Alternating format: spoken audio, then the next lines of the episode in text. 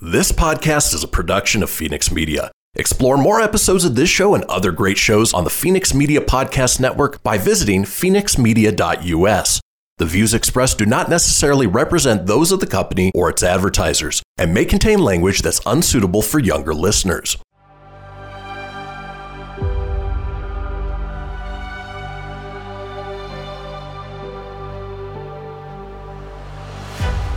Thank you for tuning in to Silver Age Heroes Radio Theater. I'm your host, Christian Phoenix. Now, growing up as a comic book fan of the 80s and 90s, I've always been fascinated with how storytellers translated these iconic heroes from the page to film, television, and radio. Long before we got the big budget CGI epics we enjoy today, children gathered around their radios to hear their favorite do gooders come to life with little more than their imaginations and these broadcasts from a time long forgotten. I invite you to gather around your radio for this presentation of Silver Age Heroes Radio Theater.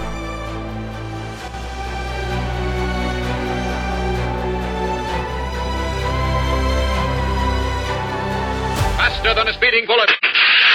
More powerful than a locomotive. Able to leap tall buildings in a single bound. Look, up in the sky. It's a bird. It's a plane. It's Superman.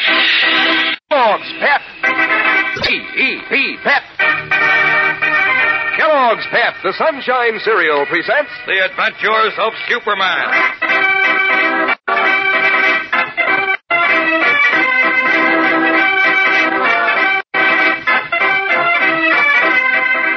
Today we bring our story of Rufus Pelly and his attempt to sabotage the World Peace Federation to a smashing climax as a new and even more startling adventure awaits the Man of Steel.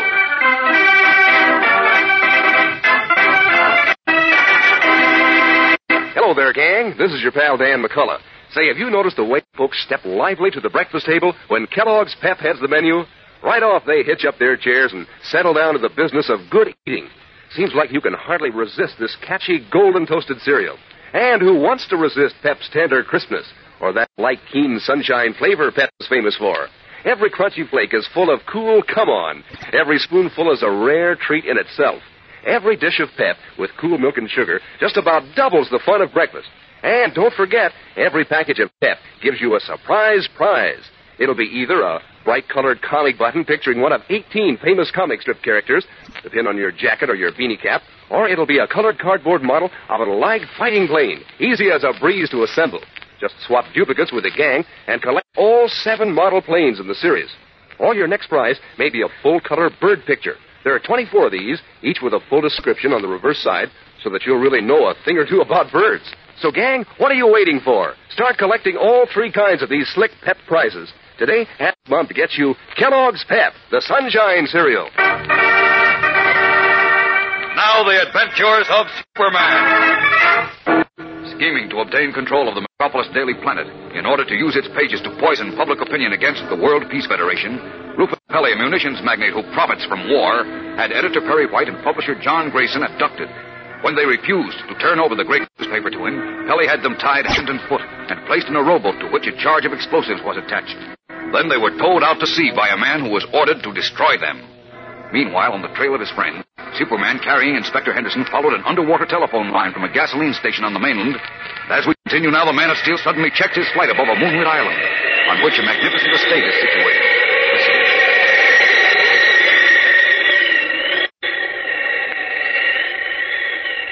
That's where the private phone line goes to, Inspector. That island down there. Boy, what a layout. Acres of gardens, stables, private airport. Say, wait a minute. You know whose estate that is? Oh, whose? Why, that's Rufus Pelly's place. He's the multimillionaire. He makes his money from war munitions, doesn't he? Oh, yes, that's true. And if the World Peace Federation brings all the nations together in friendship and understanding and so prevents future wars, Pelly will be out of business, right? Mm, Maybe so. But you're all wrong about him where this case is concerned, I tell you. And why does he have a private phone to Paul Brower's gas station across the bay, keeping in mind that Brower's car was used in Grayson's abduction? Uh, I don't know. If you think Pelly abducted White and Grayson, let's see you find him there. They're not on the island now, but Certainly not. They never were here. we'll find out. I see Pelly's up in that glass wall turret on top of his house, so hang on, Inspector. We're gonna call on him. Away!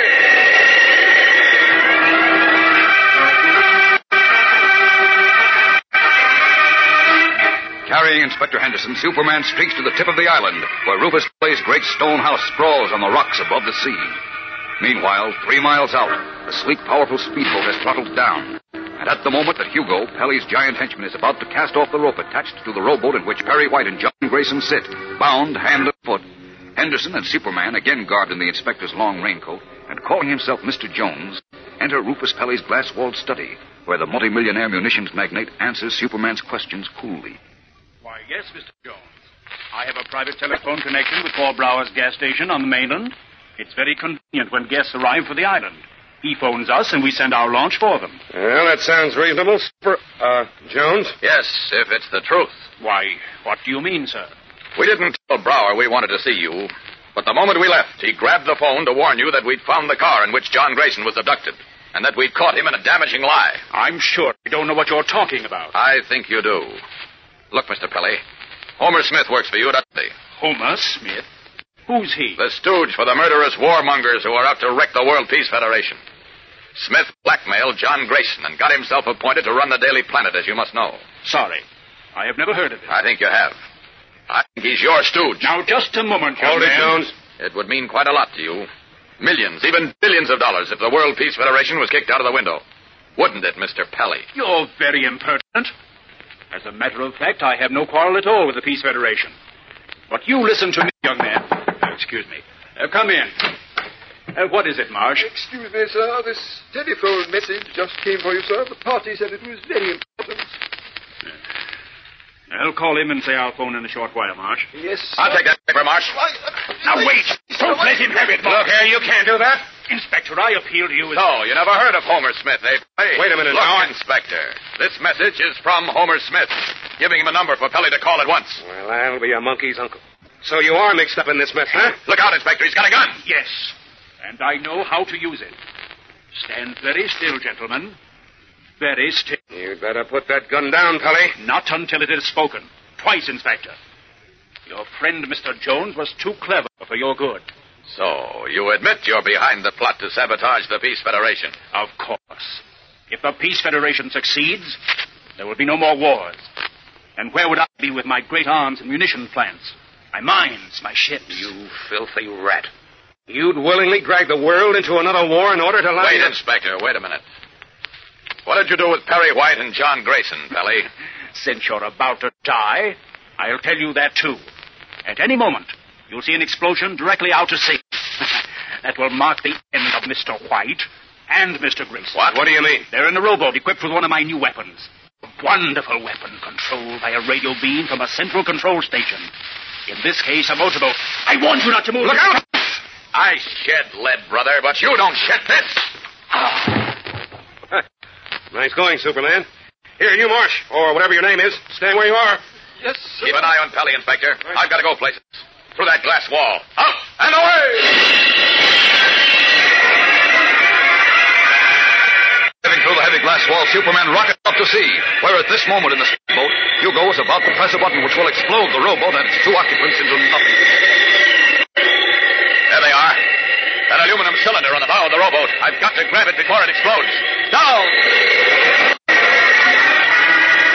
Speaking up of the moonlit waters with the speed of light, Superman snatches the aluminum cylinder from the bow of the boat in which Perry White and John Grayson sit, helpless and horrified. Without pausing, the Man of Steel leaps upward, high into the dark heavens, just as the cylinder explodes in his hands with a gigantic roar.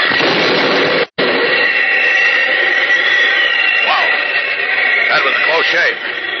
Now to pick up Mr. White and Grayson and collect that big roughneck in the speedboat and join Henderson and Pelly. Away!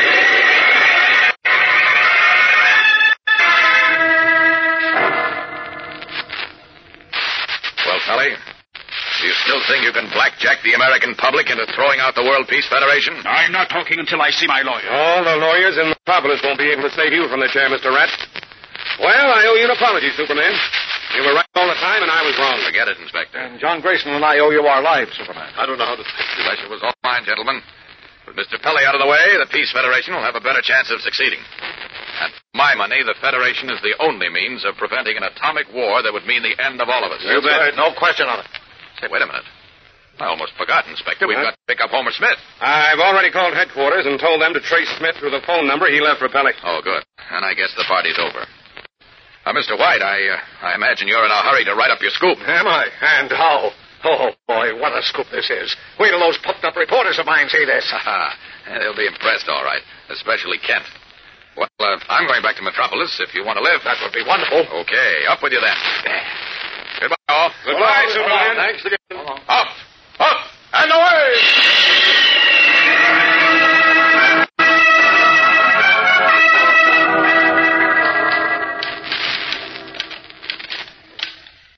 Well, Chief, working pretty late, aren't you? Oh, go away, Ken. Go away. I'm busy. Working on the Rufus Pelly story? Uh, you bet I am. Well, now, what do you think of the old man, Kent? I guess this proves I can still show you young pups a thing or two about reporting, eh? oh, sure, sure. Sit still, I'll get it. Oh, thanks. Oh, Lois, Clark Kent, that place? speaking, and unless I miss my guess, I'm talking to America's own Sherlock Holmes himself, my old pal Candy Myers. Look, cut the comedy, Kent. I'm in a rush. Just wanted to ask you if you wanted to get in on a terrific new scoop. Do I? What's cooking, Candy? Plenty, but plenty. Wait till you hear it. I can hardly wait. Give. Oh, no, not over the phone. And anyhow, the pot won't boil for exactly 30 minutes. Then the lid'll blow off and break this town wide open. Hey, this sounds very interesting. That's putting it mildly. What is it, Candy? It's for me, Chief. In 30 minutes, you say, Candy? Check. Can you be at my place then? Hey, I'll be there with bells on. Good. And be prepared for the surprise and the story of your life, brother. Fifteen minutes after phoning Clark Kent to come to his home, Candy Myers, the popular private detective, drives his car into the garage behind his little bungalow on the waterfront where he lives alone. As he steps from the garage into the moonlit darkness of his tiny backyard, Okay, guys, let him have it. Yeah, what the- oh, Taken by surprise as several burly figures leap at him out of the darkness, Candy Myers is knocked to his knees. He recovers, starts to fight back. Then, overpowered, he is beaten as his assailants wield blackjacks and gun butts. A moment later, Candy lies battered and still in the quiet moonlight. What is the meaning of this brutal attack on the friendly, much loved private detective? And is he dead? We're beginning an exciting new Superman adventure, gang, and you won't want to miss a single tense minute of it. So be sure to be with us tomorrow. Same time, same station. And remember, for breakfast, it's Kellogg's Pep. For excitement, the adventures of Superman.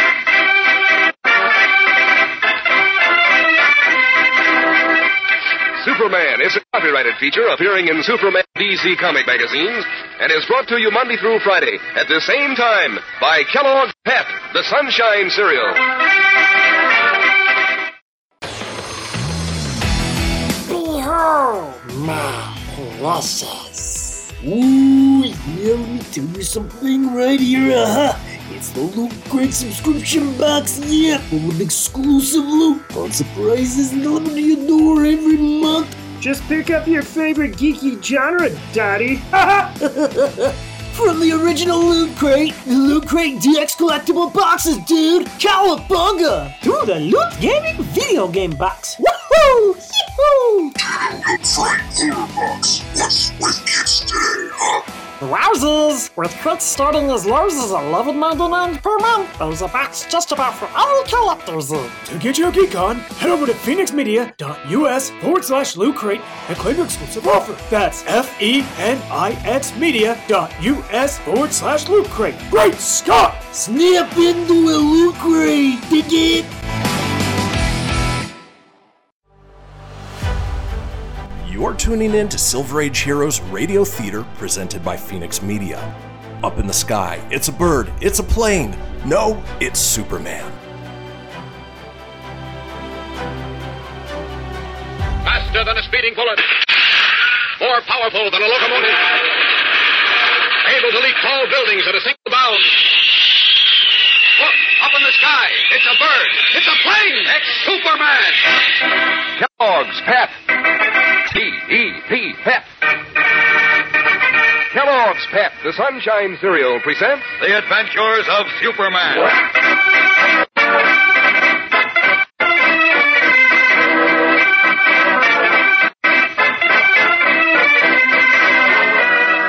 Today, as we begin an exciting new adventure, Candy Myers' big story has led the private detectives straight into a mysterious ambush.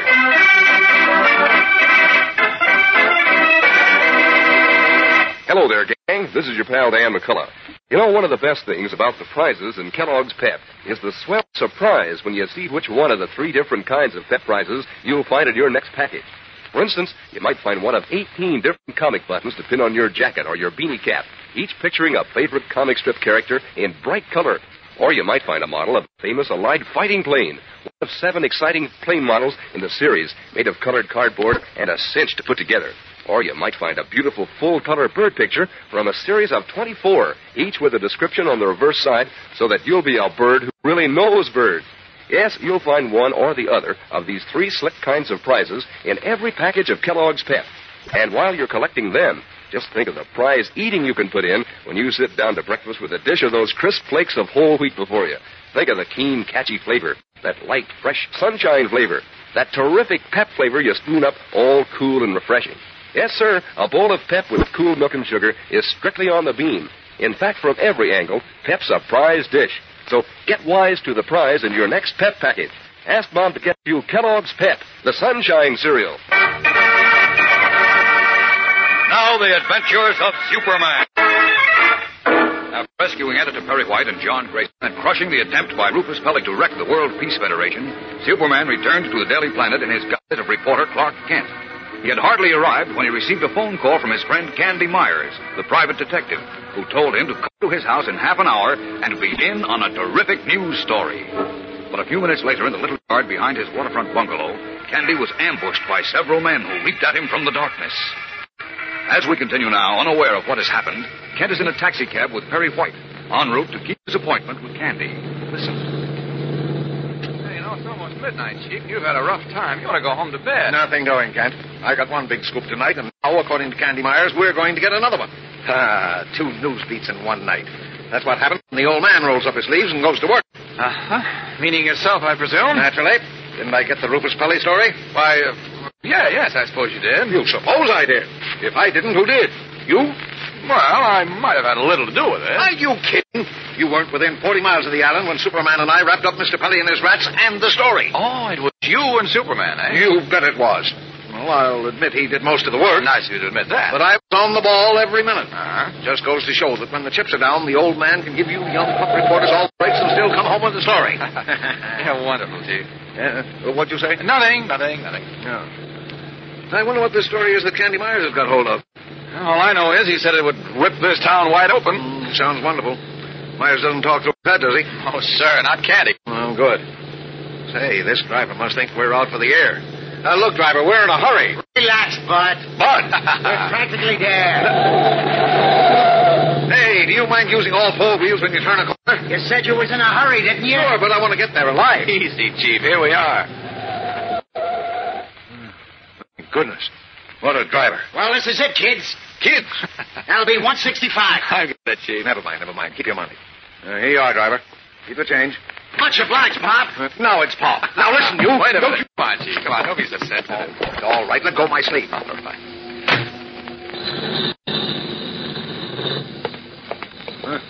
Well, this is the forsaken neck of the woods.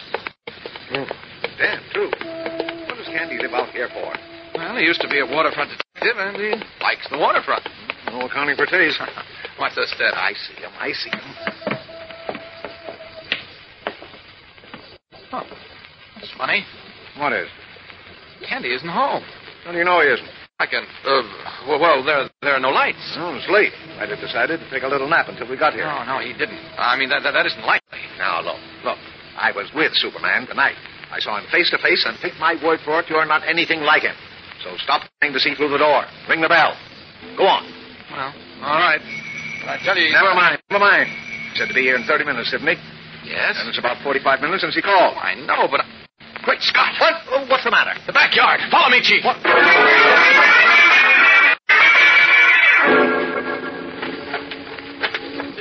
Here, Candy, on the ground, Chief. Candy. Candy. Good Godfrey. What happened to was either in an accident or. Oh, no, he was beaten. Terribly beaten. Well, who? Oh, never mind. Listen to his heart, Kent. Is he? All right, all right. Is he? wait a minute. Just a minute, please, Chief. Yes, his heart's beating. Fine. Weakly. He. Uh-oh, wait a minute. What's this in his hand? Hmm. Looks like a handkerchief. Yes, it is a handkerchief, but. But what? Are you going to waste time looking at a handkerchief at a time like this? We've got to find a doctor. No, I know. Wait a minute. The Marine Hospital isn't far from here. We'll take Candy there. Well, now, how? We haven't got a car. go to the corner and find a cab. Okay, okay. I hope I can find one. There, he's gone. Now, out of these clothes. quickest way to get poor Candy to the hospital is a Superman. There we are, all set. Now up with him. Gently. So. Now, up, up, and away!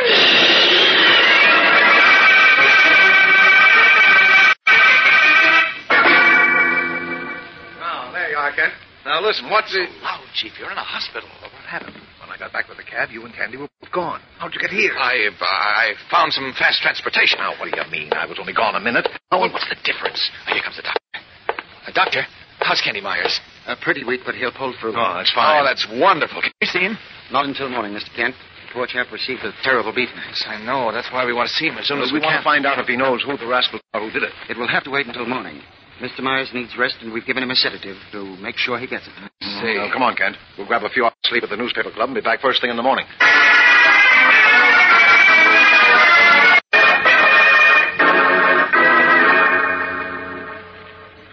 He's right in here, gentlemen. Now remember, Mr. Myers is much better, but don't let him talk too much. We won't, Doctor. Come on, Chief. Uh, much obliged, Dr. Ross. Oh, that's all right. Look at all the bandages on him. Yes, poor chap. Uh, how you doing, Candy? Oh, hello, Kent. Hi. Hiya, Mr. White. Well, uh, how are you feeling? Oh, like I was put through a meat grinder. That. How's with you? Oh, we're Who all- gave you the works, Candy? Oh, some bad boys.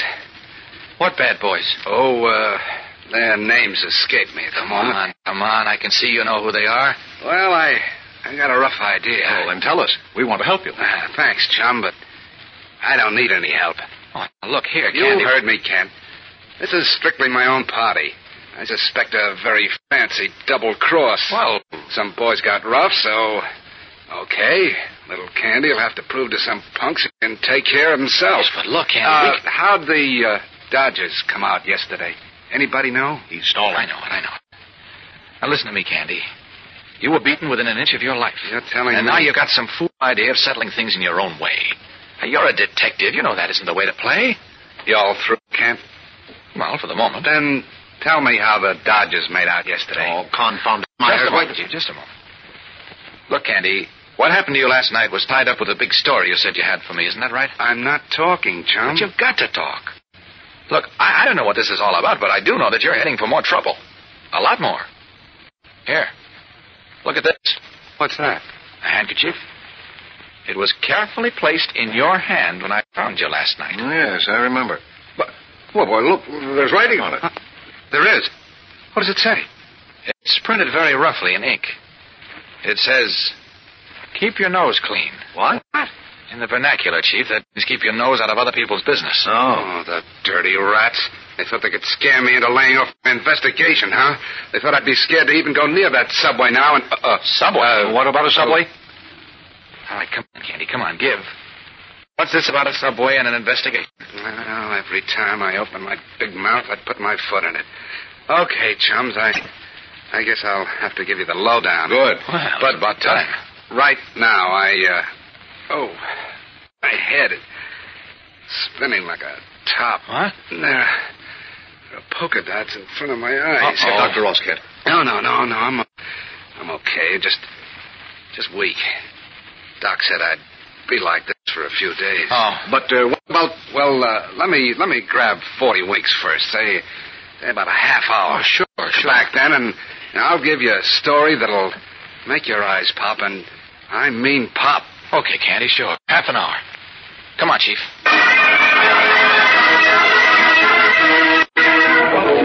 What is the exciting story which Candy Myers has promised to reveal? After waiting for 30 minutes in the hospital lobby, Clark Kent and Perry White are on their way back to Candy Myers' room to hear the detective's story when Dr. Ross hurries toward them. Oh, Mr. Kent. Mr. White. Yes, what is it, Doctor? Mr. Myers. Candy? He, what about him? he, uh, he's gone. Gone? Gone? What do you mean? Well, I, I wanted to see how he was getting along. Yes? So, uh, I went to his room a few moments ago, and he wasn't there. What? That's right. Once more, he's no place in the hospital. I, I can't understand it. He, he seems to have vanished. Oh, good Godfrey.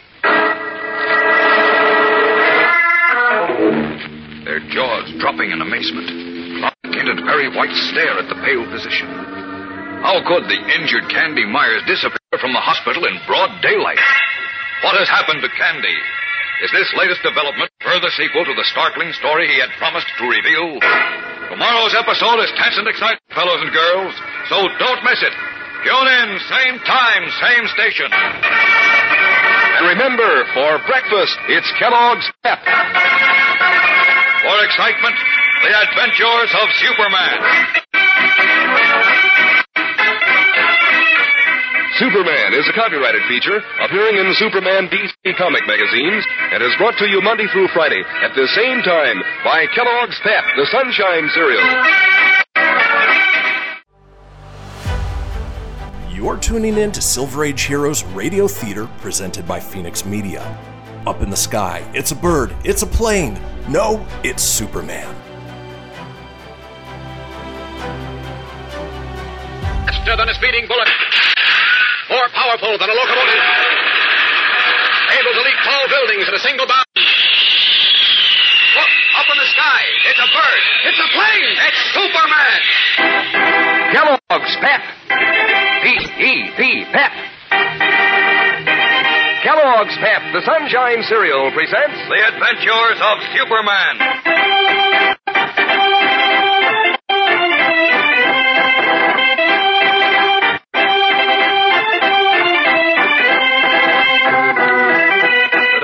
Strange mystery hovers over the news story that Candy Myers promised Clark Kent. As without any reason, Candy disappears.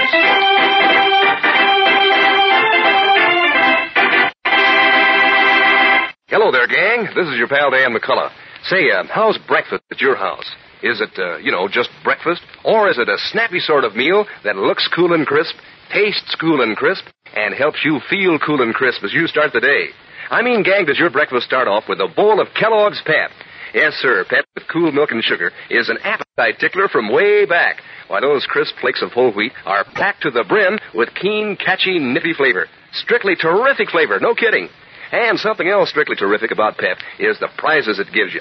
Three smooth kinds of prizes, one in every package. And you never know which kind you'll get next. Could be, for instance, you'll find a Model Allied fighting plane in colored cardboard, one of seven nifty Pep planes you can collect.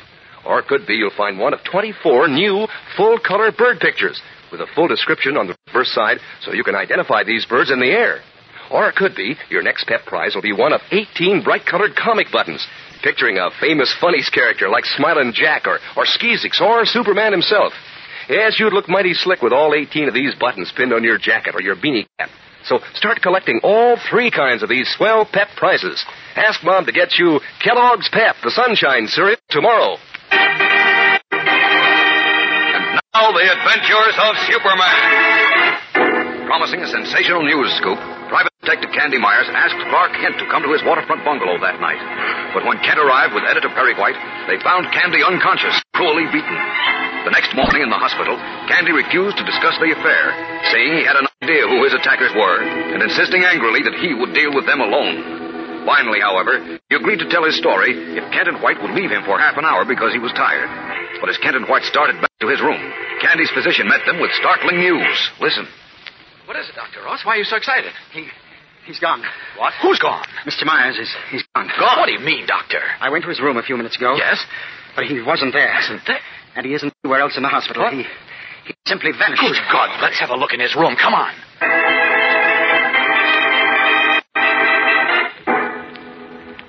Mr. Myers was right here in this room, in this bed. Yes, I know. But when I came in to see him a few minutes ago, he, uh, he was gone. I can't understand it. We left him here just half an hour ago. He said he wanted to take a nap. You say you searched the hospital, Dr. Ross? Yes. Yes, he isn't here, Mr. Kent. Oh, nonsense. He must be here. He couldn't just disappear into thin air. Oh, it's obvious that Candy either walked out, Chief. He couldn't walk out. He was hurt too badly. Oh, Candy's a pretty tough customer. And I see his street clothes are gone from the closet. He couldn't walk, I tell you. Could he, Doctor? Well, he was in bad shape. But as Mr. Kent says, he's uh, rugged. He might have walked, but I... Walk? Walk where? The corridor is full of nurses and doctors, and Candy was bound up in bandages like a mummy. Somebody would have seen him. That's what I was about to say. He could have left through this window. The window? Are you out of your mind, Kent? No, take a look for yourself, Chief. This is a low second floor, and the roof of the veranda runs directly below. It's only a short drop to the veranda roof and another short drop to the ground. Oh, now, wait, It's Mr. a short Kent, drop for you, but not for an injured man. Anyhow, why in thunder would Candy want to pull a fool, fool stunt like that? Well, he might not have wanted to. He might have been forced. Forced? Mhm. By whom? Why? Candy was badly beaten last night because of something he discovered. It's possible that someone overheard him promise to tell us all about it and spirited him away so he couldn't talk. Good heavens. Nobody could have overheard him. The three of us were here alone in this room. Somebody could have been out there on that veranda roof, right under the window. Oh, well, Dr. Ross, I suggest you contact the police at once. We'll get in touch with you later. Very well. Come on, Chief. Uh, where? To Candy's house. I just remembered something. Something very important.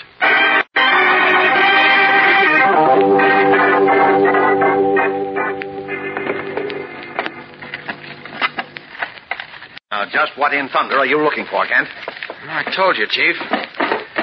Candy was investigating something. Apparently, he made an important discovery which somebody didn't want him to make. Well, I can figure that out for myself, Mr. Brilliant Detective. But what was he investigating, and what discovery did he make? Nothing there. I don't know what he discovered. Uh, that's a great help. But I think he was investigating the subway. The subway? Mm-hmm. You remember when the uh, the new tube under Ninth Avenue caved in last month? Uh, I'll say I do. Three people killed and a couple hundred injured. What about it? Only this. Candy was riding in the subway at the time. And he barely escaped serious injury. And what's more, he was wild mad when he saw all those people hurt. Matter of fact, he came to me. He said he wanted me to help him investigate the accident. I was going to, but that uh, atom bomb story came up then. Mm-hmm. Well, well, just that I think Candy went on with the investigation himself. He's a stubborn guy, you know. I believe he may have turned up something. Oh, nonsense. The city made its own investigation. They found the cave-in was caused by a fault in the rock, which hadn't been there when the tube was put through. Just one of those unfortunate things, that's all. Uh, maybe. No maybe about it. Mayor Marshall issued the report himself. You don't doubt his honesty, do you? No, Uh, but... You'd better not. You worked like a dog to help elect him. No, no, Candy must have been working on something else, Kent.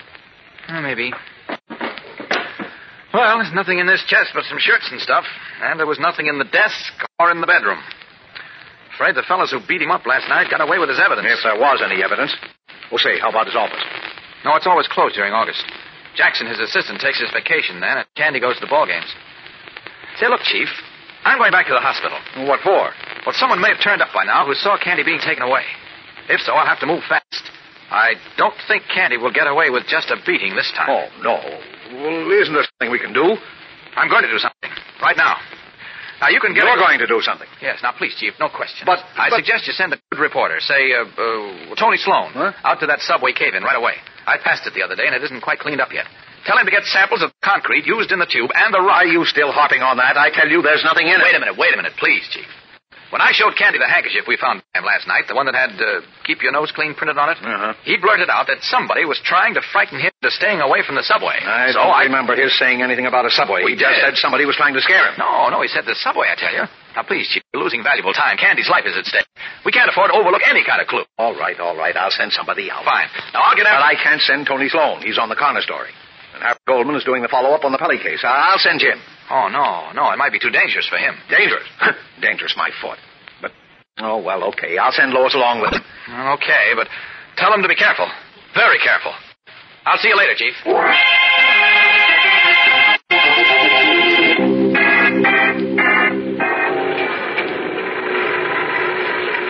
We got here just in time, Jim. See, the steam shovel is clearing out what's left of the cave-in, too. Yeah, the hole will be clean in no time. How are we going to get close enough to get some chunks of the old concrete and the rock? There are guards all around the place. I know how. Come with me. Where, Miss Lane? To that big dump truck. The steam shovel is dropping the old concrete into it. Oh, you mean we'll snitch some out of the truck? Well, we're not snitching, Jim. That stuff belongs to the city, and we're citizens. Besides, it's valueless. They're just going to take it somewhere and dump it maybe into the harbor. It's not valueless but it helps us find Candy Myers. Gosh, poor Candy. She's an awful swell. Not so loud. Do you want everyone to know what we're here for? I'm sorry. There are just workmen around, though, and guards. Well, we don't know who's around, Jim. Get ready now. You get behind the truck, fill that shoebox, but do it quickly. I will. Stay on this side of the truck until we get to the rear so that the guards don't see us. Okay. Get ready. All right, Jim. Now. Okay.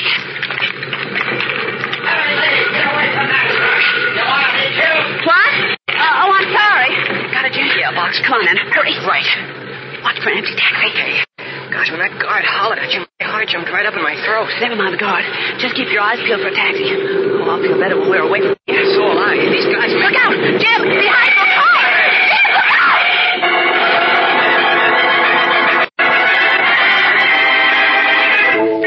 Shouting, Lois Lane seizes Jimmy Olsen's arm as a large black sedan roars down on them from behind. As Lois Lane and Jimmy Olsen were leaving the scene of the recent subway cave-in with a shoebox full of concrete specimens, a large black sedan, throttle open, roared down on the boy reporter from behind. Shouting in alarm, Lois seized Jimmy's arm. Look out! Jim! Look out! Sleeping lizard. Was that close? You, you saved my life, Miss Lane. Oh, I'm weak in the knees. Oh. Stupid driver. He must have seen you. Sure he did. He didn't even blow his horn. Look, here he comes now. I'm going to give him a piece of my mind. So am I. You all right, kid? Yeah, but it's not your fault. Why don't you look where you're going? What were you trying to do? Kill us both? Gee, I'm sorry. Here, let me brush you off, kid. Never huh? mind. Uh, come here, Harry. Give me a hand, will you? Okay, Joe. I said never mind brushing me off. Take your hands off me. Come on. Walk a little bit, kid.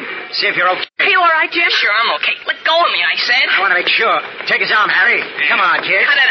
Hey, what's the idea? You let him alone. Get Enter the car with you, kid. Now, look here. What? Hey, let go. Get in there. Let go. Okay, Harry. Step on it. Help! Help! Wait!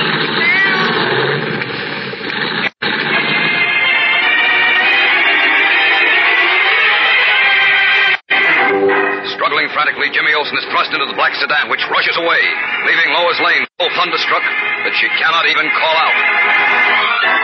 What does this mean?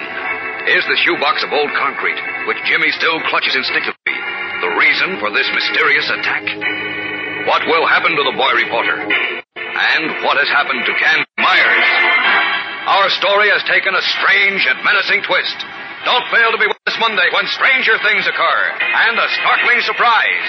Tune in, same time, same station.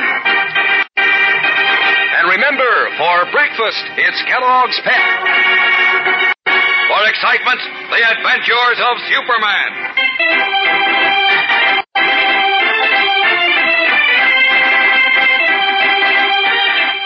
Superman is a copyrighted feature appearing in Superman DC Comics magazine and is brought to you Monday through Friday at the same time by Kellogg's Pep, the Sunshine Cereal. You're tuning in to Silver Age Heroes Radio Theater presented by Fenix Media. Up in the sky, it's a bird, it's a plane. No, it's Superman. Faster than a speeding bullet. More powerful than a locomotive. Able to leap tall buildings at a single bound. Up in the sky. It's a bird. It's a plane. It's Superman. Kellogg's Pep. P-E-P, Pep. Kellogg's Pep, the Sunshine Cereal presents The Adventures of Superman.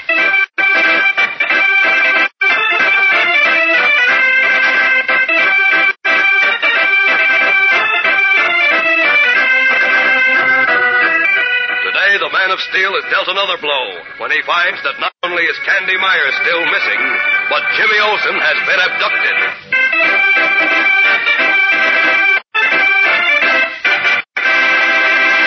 Hello there, gang. This is your pal Dan McCullough. Say, you know something that'll make you want to put on speed while getting ready for breakfast? Why, it's Kellogg's Pep. Yes, sir. If you know there's a bowl of Kellogg's Pep, the sunshine cereal, waiting for you, you're likely to show up at breakfast on the double quick. Because who can put off sampling the crisp tenderness of those good flakes of whole wheat? Who can delay when Kellogg's Pep, with cool milk and sugar, is such a smooth treat? And say, speaking of smooth, did you ever see anything to beat the slick prizes Pep gives you? Three different kinds of prizes, each one a honey, and one or the other in each package of Pep. For instance, your next prize may be a beautiful bird picture in brilliant color with a full description on the reverse side. Collect all 24 of them, and will you be a wise bird on birds? Or maybe your next Pep prize will be one of the seven exciting colored cardboard plane models, easy and fun to put together. Or maybe it'll be a bright colored comic button picturing a favorite comic strip character, 18 in all, to pin on your jacket or your beanie cap. There's one or the other of these three snappy prizes in every pep package. So make sure Mom keeps you supplied with Kellogg's Pep, won't you? Now, the adventures of Superman. A few minutes after promising Clark Kent a sensational story, Private Detective Candy Myers was ambushed by several men and severely beaten. In the hospital, Candy was reluctant to discuss the affair, but finally agreed to tell his story to Kent and editor Perry White. Before he could do so, however, he disappeared. Knowing that Candy had been investigating a recent subway disaster, Kent searched for his friend, while Jimmy Olsen and Lois Lane went to a caved-in subway tube. There, Jimmy filled a shoebox with samples of the broken concrete which was being removed. But as he was leaving with Lois, he was seized by some men, forced into a car, and spirited away. As we continue now, some time has elapsed, and Lois is in Perry White's office at the Daily Planet. Listen. Uh, fine reporter you are, Lois. Didn't you have sense enough to get the license number of the car? If you'll just listen a moment, Chief. I started to tell you I tried to, but it was smeared with mud. I couldn't read the numbers. All I'm sure of is that it was a, a Metropolis plate. One corner was clean enough for me to see the color. Uh, big help that is. There are only about a half a million cars in Metropolis. Well, what about the men who grabbed Jim? You must have seen them. I got a good look at two of them. One was husky and dark, about, uh, oh, 32 years old. He Uh-huh. wore a tan sport shirt. And the other one was smaller, husky too, with watery blue eyes. The first one called him Harry. Well, did you give those descriptions to Inspector Henderson? Of course I did. Oh, Chief, I'm so worried. You're worried. Well, what do you think I am? And what are we going to tell Jim's mother? I don't know. And Kent. Ah, he should have studied tattooing. A fine reporter he is.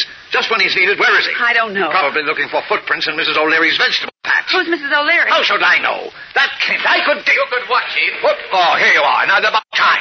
Now, listen. Clark, If you... the most terrible thing has happened. Jim... I know all about it, Lois. I just left Inspector Henderson. Oh, he... Well, did he find out anything yet? Apart from what the day of the week it is, I mean? Not yet, but don't sneer at him, Chief. He's a good man, and he's doing everything possible. I know, I know. It's just that, mm, oh, well, somebody's got to find Jim. If we only had a lead, if we only knew why he was taken away. That's simple.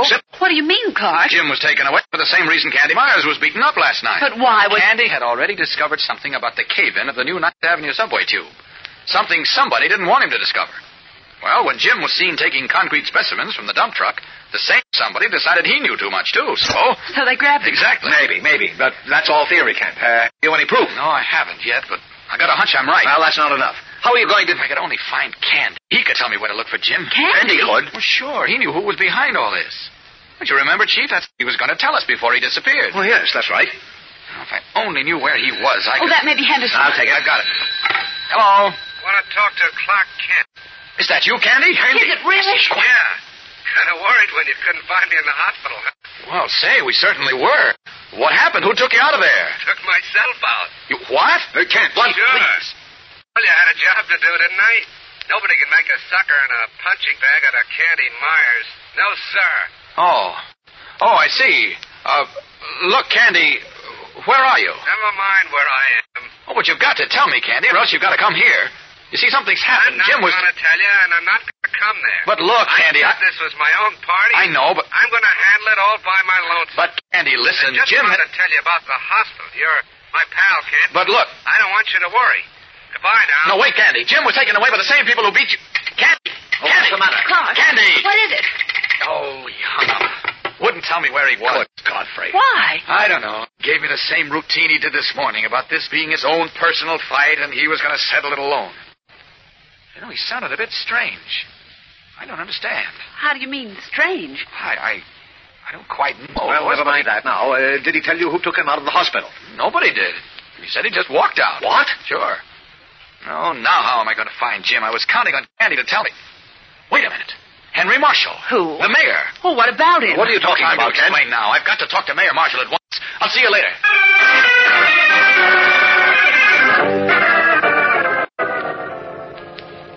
So you see, Mr. Mayor, I'm convinced that Jim Olsen's disappearance is tied up with that subway cave-in.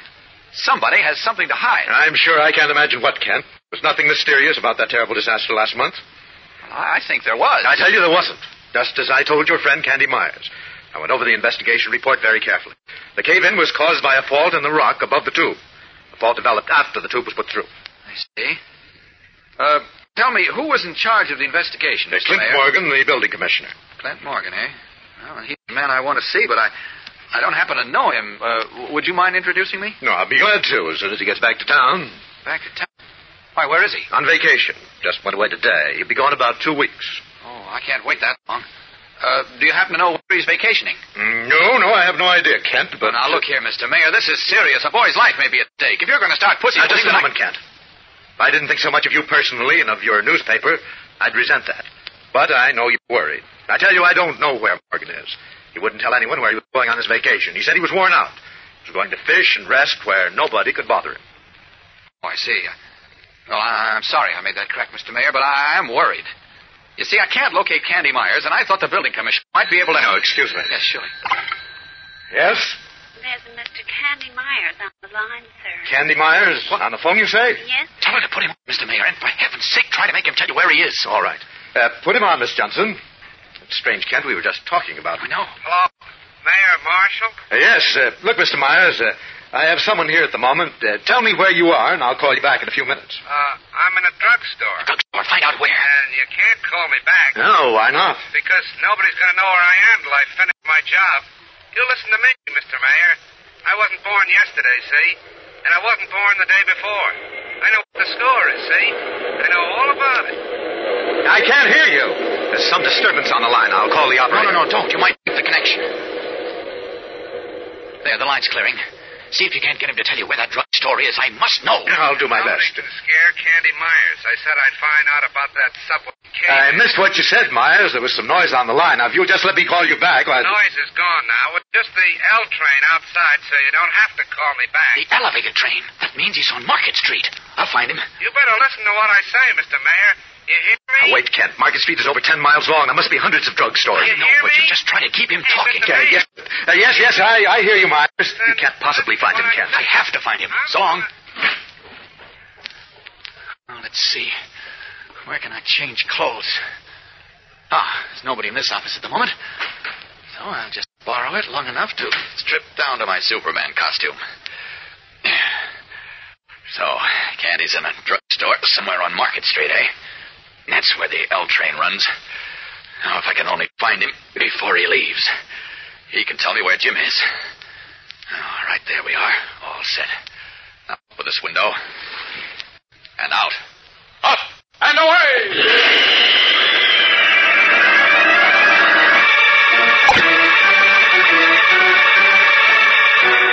Leaving from the City Hall, Superman streaks away to Market Street to begin his desperate search for Candy Myers. Will he find him? Knowing only that Candy Myers was in one of the great number of drugstores along the 10 mile length of Market Street, Superman has been rocketing above the street, his keen eyes searching below. Wait a minute. There's a drugstore. No, Candy isn't in it. Away! I must find him. He can help me find him. Up there's another drugstore. No, he's not there either. Away! Faster! Oh, if only the mayor kept him talking so Candy didn't leave the store. Up, hold it. There's another drugstore. No, he's... Wait a minute. That crowd of people outside. Oh, there's a man lying on the sidewalk. Great Scott, it's Candy. Down to him. Down! Somebody call an ambulance. Pardon me, please. Let me through, please. Dead. Is he... Is he really dead? Rooted in his tracks, his senses reeling, Superman looks over the heads of the crowd at the motionless figure of Candy Myers sprawled on the sidewalk. Here's the crowd babble that his friend is dead. What has happened now? And how can Superman trace Jimmy Olsen? He had counted on Candy Myers to direct him to the missing reporter. Don't miss tomorrow's thrilling episode, whatever you do, fellows and girls. Tune in, same time, same station. And remember, for breakfast, it's Kellogg's Pep. For excitement, the adventures of Superman.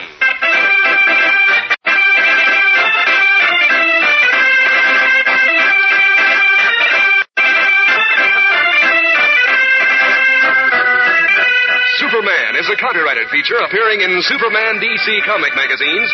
It's brought to you Monday through Friday at the same time by Kellogg's Pep, the Sunshine Cereal.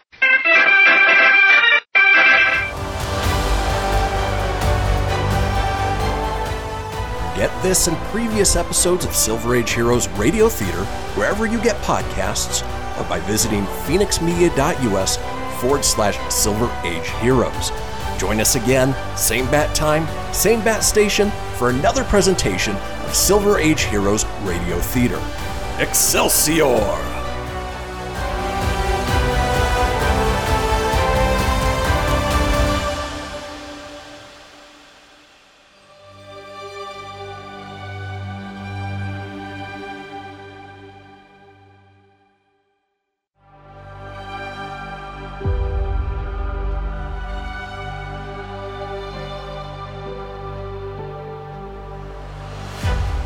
Thank you for tuning in to Silver Age Heroes Radio Theater.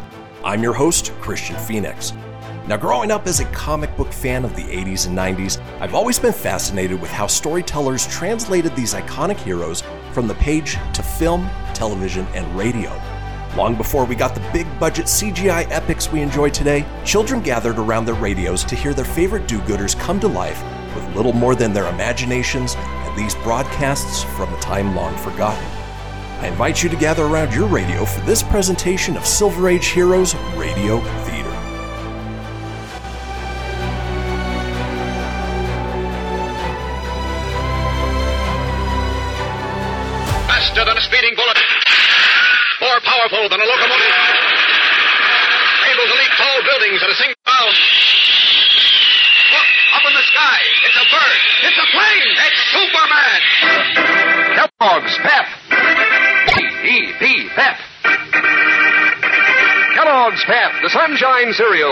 The Adventures of Superman.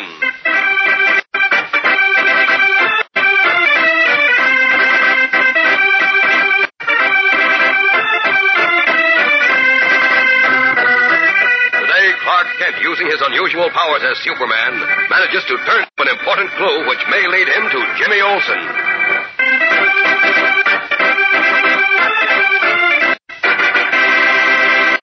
Hello there, gang. This is your pal Dan McCullough. Say, have you noticed you just naturally feel like cutting your family and friends in on the good eating you find in Kellogg's Pep, the Sunshine Cereal? Sure. Maybe you go into detail and tell how crisp and cool and crunchy Pep is. Or maybe you tell how those light, refreshing flakes of whole wheat tease and please your taste. And say, I'd sure like to be around when you tell about those swell prices you find in packages of Pep. I've got an idea. You'll say, Jeepers, are those Pep prices slick? And of course, you'll tell about the three different kinds of prizes and how it's always a grand surprise to find out which one of the three you'll get in your next Pep package. How it could be a model fighting plane in colored cardboard, one of seven great Pep planes you can collect. Or could be one of 24 new full color bird pictures with a description on the reverse side so you can identify these birds in the air. Or could be one of 18 bright colored comic buttons picturing a famous comic strip character. Swell for pinning on your jacket or your beanie cap. And say, while you're telling about those three kinds of Pep prizes, don't forget to ask Mom to bring home a supply of Kellogg's Pep for you. Now, the adventures of Superman. Believing that Private Detective Candy Myers had been beaten up and abducted because of his investigation of a recent subway disaster, Clark Kent searched for his friend, while Jimmy Olsen and Lois Lane went to the scene of the disaster. They were leaving with samples of the rubble when Jimmy was seized, thrown into a car, and driven away. Hoping that Candy could furnish a clue to Jimmy's whereabouts, Kent redoubled his efforts to find the detective. Finally, a strange phone call from Candy Myers himself told Kent only that he was in a drugstore somewhere on Market Street. As Superman, Kent streaked above Market Street, and on a sidewalk outside a drugstore, he saw the sprawled, motionless figure of Candy. As we continue now, Superman has resumed his guise of Clark Kent, and having carried Candy into the back room of the drugstore, is standing by as Dr. Jacobs, a neighborhood physician who was hastily summoned, works over him. Listen. Candy's moving his head, Doctor. Yes, he's regaining consciousness. Oh, good. I hope as soon as you've questioned him, you'll persuade him to go home to bed, Mr. Kent. He's quite weak, apparently, from the terrible beating you say he got last night. That's why he fainted. Yes, poor chap. Why he sounded so strange over the telephone. I don't think he knew what he was saying. That's quite likely. Oh, he is coming to. Candy. Candy. He hasn't fully regained consciousness yet. Uh, where? Well, Will you what hold hap- his head up, please, Mr. Candy? Yeah, sure. Of course I will. Now, wait a minute. Easy, Candy boy. Easy. Wait a minute. No, no, it's okay. Get easy. Drink this, young man. No. Drink it, Candy. Yeah, that, yeah, that'll make you feel better. Yeah, let him lie down again now. All right. Where, where am I? You're in a drugstore, Candy, but you're okay. You just fainted. Fainted. Mm-hmm. I can't. It's you, isn't it, Kent? Sure it is. Now, just you Uh. take it easy.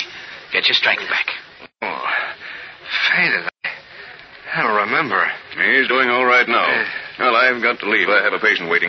If you need me, ask the druggist to call me. I'll be right over. I will. Thanks a million, Doctor. You're welcome.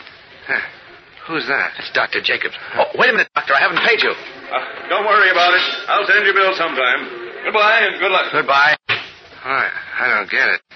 Say I fainted, Kent? Yes, you left the hospital today like a chump. Oh, yeah. I remember that. I was going to square things with Clint Morgan and his goons, but then I got kind of Clint dizzy. Morgan, the building commissioner? Yeah, the dirt. Uh, uh, uh, no, no, no. It wasn't. It wasn't that Morgan. Uh, some other guy. Oh, cut it out, Candy. Cut it out. Now that Jim's missing, you've got to come clean with everything you know. Uh, Jim? Yes. Y- you mean Jim Olsen? I think he's in the hands of the same gang who beat you up last night. Jumping Jemima. So please now, don't give me any more of that. This is strictly my own party routine. You've got to help me find Jim. Yeah, sure, of course. Can't allow to do anything for Jim, you know that, but.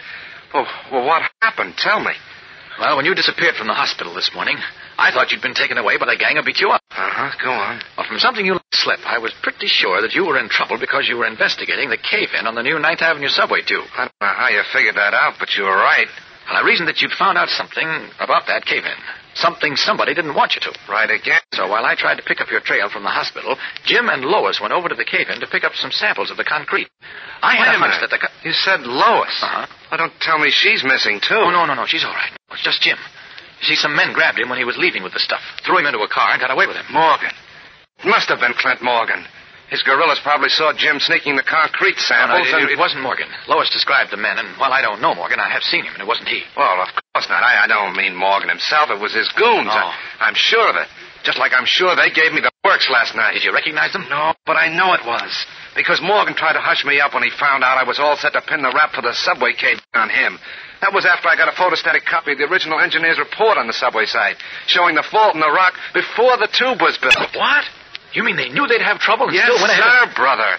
But Morgan went through with the subway anyhow. you Probably because he was getting a rake off from the contractors. Sure. And then after the cave-in, when all those people were killed and hurt, Uh-huh. he puts out a statement saying the fault had developed in the rock after the tube went through. Wow, that is something. Look, Andy, you say you have a photostat of the original engineer's report? I said I had it. Like a dope, I was carrying it with me last night to show you when Morgan's muscle men jumped me. Well, there goes your evidence and your case. Not quite. Huh? You see, it looks as if Morgan is still jumpy. Figuring if I smelled out the truth, somebody else might too. Why do you say that? Because otherwise, when he saw Jim nosing around the cave-in, or his stooges did, they wouldn't bother getting him out of the way. That could be. Oh, if I only knew where Morgan was. At his office or his house. No, no, Come no. on, he's he's on. go. Oh. What's the matter? Uh, uh, just a little woozy for a second. All right, all right, let's go, Well, Jim. just a minute, Candy. Morgan's out of town, and nobody apparently knows where he went. Oh, baloney. He was in town yesterday morning. He I was? saw him in his office. And he told me to I told him to come clean or I'd bust him high, wide, and handsome. Oh, that's the answer.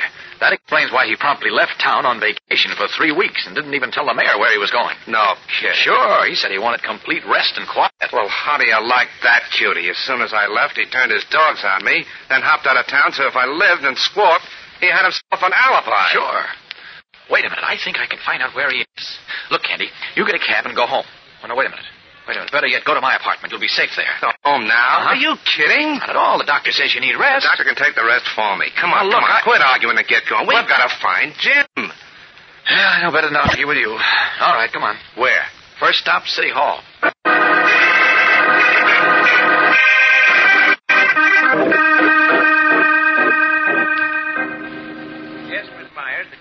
On vacation. Is there anything I can do for you? As his The only thing you can do for us is tell us where he is. Why, I, I, I don't know, Mr. Myers. Don't give us that. I tell you, I don't know. Mr. Morgan was very tired. Yeah, yeah, but I know why he was so Easy, tired. Candy, easy. So he decided to take his vacation a little earlier than he had planned. I know why he did that, too. But where in blazes did he go? No one knows where he is, Mr. Myers. All he told us, any of us, even his sister, with whom he makes his home, is that he was going fishing somewhere where he could have complete rest and no interruption. Ain't that just peach? Candy, please.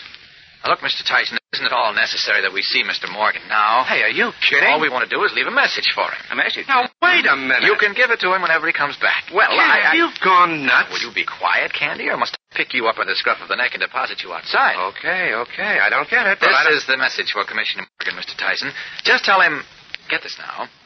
Tell Mr. Morgan the frost kills the leaves, and the frost is expected early this year. Huh? The frost kills the... Will you please repeat that, Mr. Kent? I said the frost kills the leaves, and the frost is expected early this year. Very early.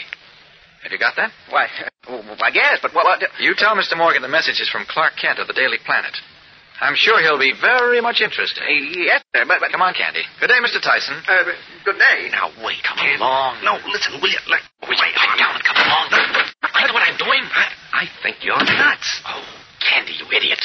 Almost gave the show away. I tell you, you're nuts. Loco, off the rail. We come in here to find out where Morgan is so we can find Jim and... Say, keep your voice down. And you make with the wacky talk. The frost kills the leaves, Will you hush up, please? Now, look. In just about half a minute, if all goes well, I'll have the answers. You'll have what answers? I'll know where Clint Morgan is, and maybe where Jim is, too.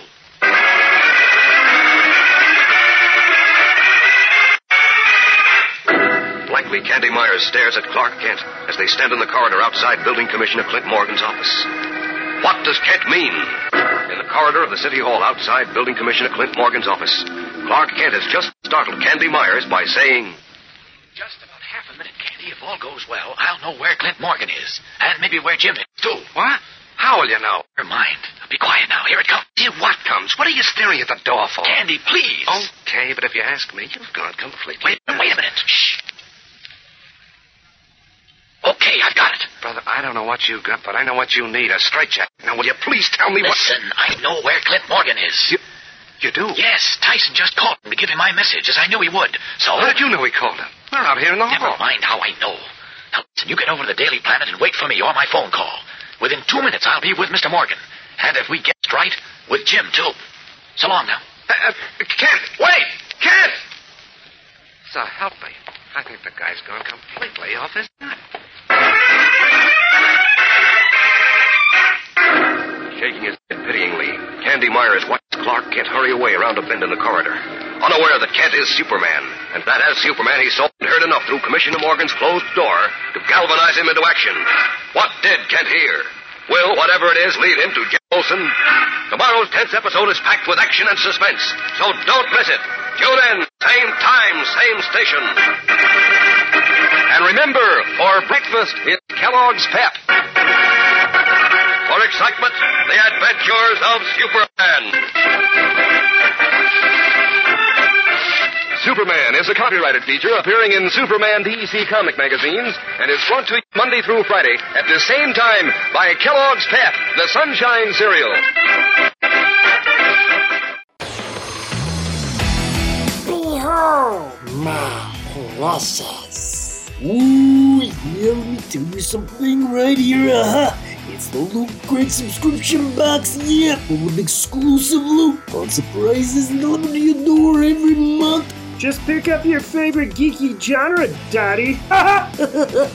From the original Loot Crate, the Loot Crate DX collectible boxes, dude! Cowabunga! To the Loot Gaming video game box. Woohoo! Yee-hoo! Wowzers! With crits starting as low as $11.99 per month, there's a box just about for all collectors. To get your geek on, head over to fenixmedia.us forward slash loot crate and claim your exclusive offer. That's F-E-N-I-X media.us forward slash loot crate. Great Scott! Snap into a Loot Crate, dig it?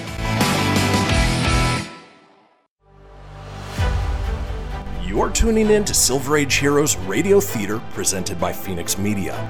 Up in the sky, it's a bird, it's a plane. No, it's Superman. Faster than a speeding bullet. More powerful than a locomotive. Able to leap tall buildings at a single bound. Look, up in the sky. It's a bird. It's a plane. It's Superman. Kellogg's Pep. P-E-P, Pep. Kellogg's Pep, the Sunshine Cereal, presents The Adventures of Superman.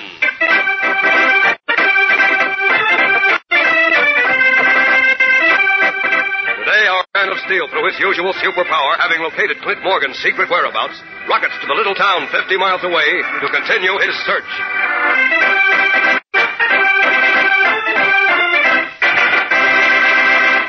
Before we continue with today's episode in the Adventures of Superman, we'd like you to meet Commander Joseph M. Stack, an ex-GI of World War I, who is National Commander-in-Chief of the Veterans of Foreign Wars of the United States. Commander Stack. Hello, fellows and girls. Ever since the very first time we heard Superman over the air, I guess every American has cheered him on in his daring and dangerous adventures. And even beyond that, we've learned to think of him as a champion of right over wrong, the champion of justice. Today we look to Superman as an enemy of prejudice and intolerance and all other evil forces that threaten democracy. We, the veterans of foreign wars of the United States, an organization of two million men who have fought overseas against the enemies of democracy, believe that Superman, through his daily adventures on this program, serves as an inspiration to all of us to think act, and live the American way. Because of this, and because we feel this program makes an outstanding contribution to real American democracy, I have the pleasure of awarding, on behalf of the veterans of foreign wars, a citation of merit to Superman and to Mr. Harry Donenfeld, president of Superman DC Publications, who was responsible for putting Superman on the air, and to the Kellogg Company, whose sponsorship makes this program possible. Will you honor us with your acceptance, Mr. Donenfeld? The honor is mine, Commander Stack. Credit, however, should not go to me, but to the men who produce and write the series, to the cast and to the sponsors. And on behalf of all concerned, I accept the citation with much pride and many thanks. And we want you to know that here at home, we will continue to fight for every good American against the forces of intolerance and injustice. I'm sure I can speak for all of us and for the fellows and girls listening in. Again, many thanks from all of us. Now, the adventures of Superman. An investigation begun by private detective Candy Myers of a recent subway disaster has resulted in the abduction of Cub reporter Jimmy Olsen. Candy told Clark Kent he was certain that Clint Morgan, Metropolis Building Commissioner, was responsible because he feared Candy's investigation in which Jim was involved would show him to be at fault for the disaster. Morgan, however, had left the city, presumably on a vacation, and his destination was a secret.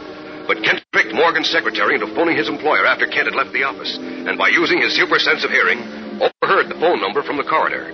As we continue now, Kent as Superman has rocketed to the little village of Westbrook, 50 miles from Metropolis, and once more in his guise of the mild-mannered reporter, is in the local telephone exchange where he is speaking to the manager. Listen. I'd like the name and address of the party whose phone number is Westbrook 162. I'm sorry, sir, but we're not permitted to give that information. This is terribly important. Look, my name is Clark Kent. I'm a reporter from the Metropolis Daily Planet. I'm sorry, Mr. Kent. We're not permitted to give that information. I know, I know, but this is a matter of life or death. A boy's life is at stake. I wish I could help you, Mr. Kent. I really do, but we have strict orders. All right, all right, all right. Must be some way. Wait a minute, of course, the local phone book. Won't take me long to go through that skinny little book and get the information.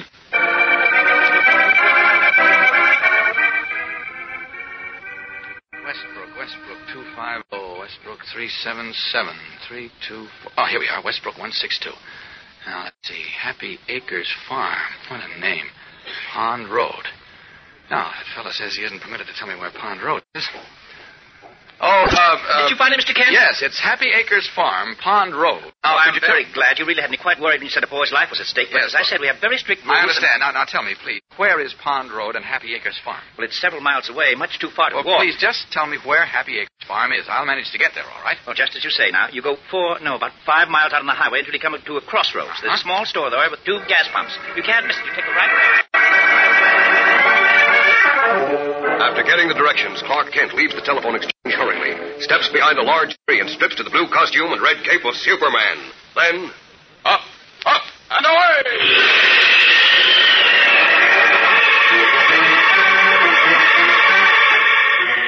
High over the little village, Superman veers and streaks away through the sunny skies, cape streaming in the wind. He rockets above brooks, woodland, plowed farmlands, swerves right at a crossroads, and then checks his flight above a huge farm surrounded by freshly painted white fences and red barns. There, on the veranda of a house painted a dazzling white with vivid red shutters, he sees a middle-aged, paunchy man in shirt sleeves who stands scowling, his hands sunk in his pockets. Well, that's Clint Morgan on the veranda. But I don't see anyone else, except some farmhands in the fields and barns. No sign of Jim. Well, I'll drop down behind that grove of trees, get back into Kent's clothes, and have a showdown with Mr. Morgan. Now!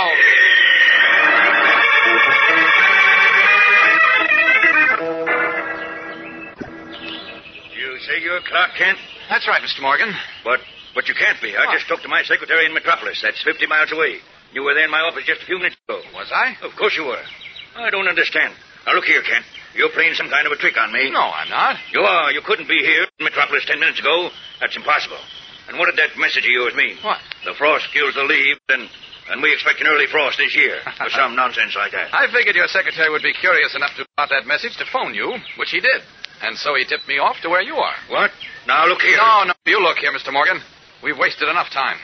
Where's Jim Olsen? Who? Jim Olsen. I know you had him put away somewhere because he took some samples of concrete from the subway cave-in. But you did that because you were afraid he'd discover the same thing Candy Myers did. That you were responsible for the cave-in on the new Ninth Avenue subway. I was not. What's Save your breath, Morgan. Save your breath. You had Candy beaten up for the same reason, and his evidence against you stolen. You figured that would get him off your trail. You're crazy. I never had Candy Myers beaten up. No? And I didn't have Jim Olsen, whoever he is, put away either. I never even heard of him. Now, look, Morgan. Jim's not only my friend, but he's a Daily Planet reporter. Now, I warn you. If you harm a hair of his head, we'll finish your political career and put you behind bars. Do you understand? Oh, look here. Who do you think you're threatening? I'm not threatening. I'm stating facts. Now, tell me where Jim Olsen is, or it'll be too bad for you. I tell you for the last time, I don't know. What kind of a punk reporter are you? Accusing me, the building commissioner of Metropolis, of beating up detectives and kidnapping newspaper reporters. Oh, you must be crazy. Oh, no, I'm not. I know where. You don't know anything. Oh, dear, you accuse me of being responsible for that subway cave in? Because you were. Candy had a copy of the original engineer's report showing the fault in the rock. That report was first submitted to you. But you ordered the subway tube to be put through anyway. I tell you, the fault developed after the tube was built. Huh. And neither you nor anyone else can prove otherwise. We can and we will. But right now, I want to know where Jim Olsen is. I tell you, I don't know. Now, now beat it. You're not a very good actor, Morgan. You're scared. I can see it written all over you. Now, look, are you going to beat it, or am I going to have you thrown out on your ear? You're scared and you're a rotten actor. You gave yourself away when you denied being responsible for the subway cave-in. I told you, Kendall. Your eyes give you away every time you lie. Are you going to get out of here? Hey, this is a beautiful layout you have here. Don't tell me you bought this swell farm on your salary as building commissioner. Farm isn't mine. Oh, no? Whose is it? None of your business. The initials on the ashtrays are M.R. M.R. You want to tell me who that is? I can easily find out, you know. Go ahead, find out. Now, all get right, out. all right, all right. I'm going, Mr. Morgan. But you'll see me again quite soon, I think. These ashtrays are very interesting. Very interesting. They tell me a lot. Leaving Clint Morgan scowling worriedly after him, Clark Kent walks to the road, steps out of sight behind some trees, and swiftly resumes his true identity of Superman. Well, the initials on those ashtrays were the tip-off. Now, if I'm right, I'll find Jim in a hurry. There we are, all set. Up, up, and away!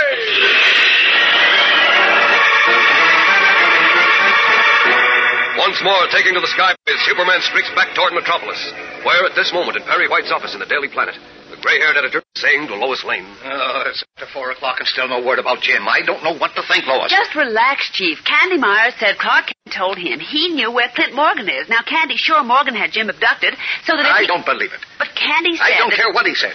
I've known Morgan for a long time. A holdover from the old Mark Higgins regime. I wouldn't trust him as far as I could throw the insurance building. Look- But he's a pussy-footing politician, not a rough, tough ward boss like his old Chief Higgins. He hasn't the nerve to get mixed up with beating detectives and snatching reporters. But Candy is sure Morgan knows where Jim is. And if Clark does find Morgan, oh, there's nothing we'll... in it, I tell you. Nothing in it. Don't say that, Chief, please. It's our only chance.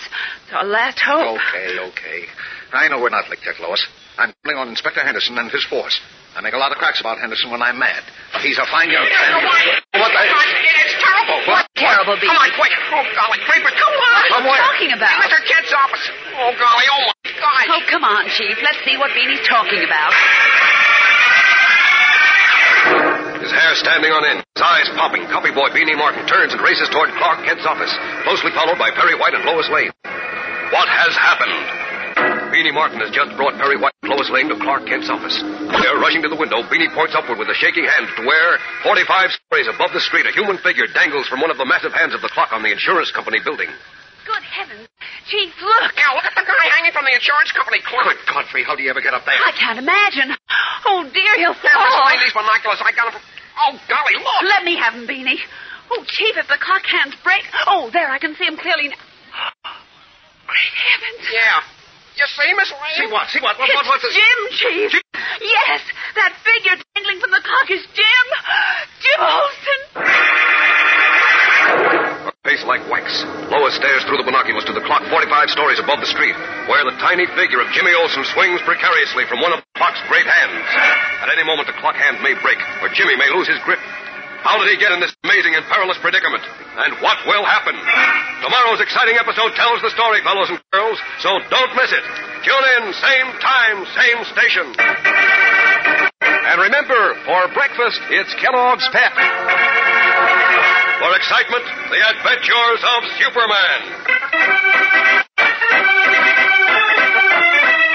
Superman is a copyrighted feature appearing in Superman DC comic magazines and is brought to you Monday through Friday at the same time by Kellogg's Pep, the Sunshine cereal.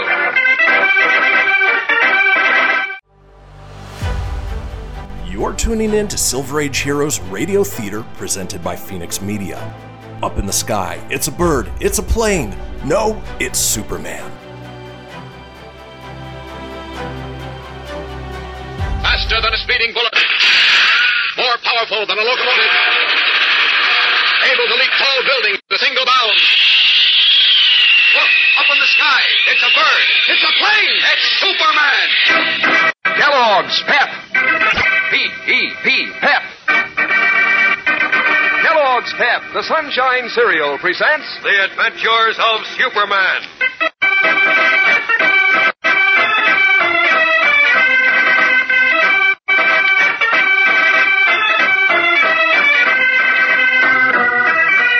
Today, Superman returns to his office to find Perry White, Lois Lane, and Beanie Martin helplessly standing by as Jimmy Olsen perilously dangles from a huge clock 45 stories above the street.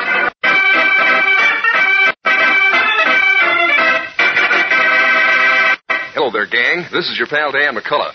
You know, even if you tried, I'll bet you couldn't think of more exciting prizes than you find in packages of Kellogg's Pep.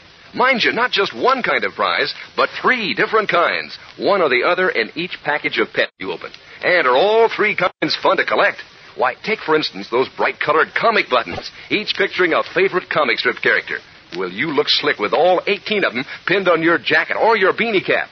Or take that snappy series of seven Pep model planes made of colored cardboard and a cinch to put together. Or those 24 full color bird pictures, each with a description, helping make you a mighty wise bird yourself. You'll find one or the other of these three kinds of prizes in every package of Kellogg's Pep. And say, while you're collecting them, you'll be putting in some prize winning eating, too. Sure. Just think of Pep's keen, brisk flavor, the light, fresh, catchy flavor in those crisp flakes of whole wheat. Yes, sir, a bowl of Pep really sends you. In fact, from every angle, Pep's a prize dish. So ask Mom to get you Kellogg's Pep, the sunshine cereal, and look for the prize inside your package. Now, the adventures of Superman. Believing that a recent subway disaster in Metropolis stemmed from corruption in the city government, Private Detective Candy Myers conducted a one man investigation. Then, satisfied that his suspicions were well founded, he offered Clark Kent a scoop. But before he could talk, Candy was ambushed and beaten up. And the next day, Cub reporter Jimmy Olsen was abducted. While Kent searched for Jim, Beanie Martin, head copy boy at the Daily Planet, made a startling discovery. Dangling from one of the hands of the huge insurance company clock, 45 stories above the street, was a tiny human figure. Hastily summoning Editor Perry White and Lois Lane to the window in Kent's office, which overlooked the insurance building, Beanie pressed a pair of binoculars into Lois's hands. And as we continue now, Lois gasps as she focuses the binoculars on the clock. Listen. Good heavens, Chief! It's Jim! Jim, Jim, where? Hanging from the insurance building clock. It's Jim, I tell you. What? Sure it is, Mr. Oh, you're, you're, you're joking. I am not. Here, here are the binoculars. See for yourself. Uh, give them to me. Now, let me see. Uh, where? Right there, on the minute hand. But let's Good Get Godfrey, it, it is Jim. Of course it is. What do we do, Chief? Oh, what do we do? I don't know, but do something fast. Uh, call Inspector Henderson. Call the fire department. but, uh, don't just stand there, Beanie. Okay. Oh, golly. Wait a minute. The police are already down there in the street and the fire department, too. Somebody must have called then why don't they do something? The boy won't be able to hang on much longer. Uh, Jim, look out! What look is out. it? What is it? Oh, one of his hands slipped. Oh, Jim. He's just hanging on with one hand now. Oh, why doesn't somebody do something? Come on, what's the matter with the fire department? They got their ladders up, see, but they don't go more than halfway to the clock. They've got to do something before. No, Jim, Jim. What is it, Chief? Now what? The clock hand. The one Jim's hanging to it. He slipped down. What? There, there, it slipped again. Oh, oh, I can't look anymore. Oh, the poor kitty. He hasn't a chance. Who hasn't a chance? Can't. Can't. Oh, Clark. Jim. He's What about He's Jim? up there on the insurance building clock, Mr. Kent. What? Here, take these binoculars. Yes, look for yourself. Oh, he hasn't a chance. Not a chance. Oh, the poor kid. Great Scott! The clock hand slipping down. It's, it's going to break. Where are you going? Stay where you are. I'll be right back. Into White's office. Oh, thank goodness nobody's in here. This is a job for Superman. Now, out of these clothes fast. Yeah. How in the world did Jim ever get up there? He... Uh-oh. That clock hand's breaking. Jim's falling. Out through the window. Away!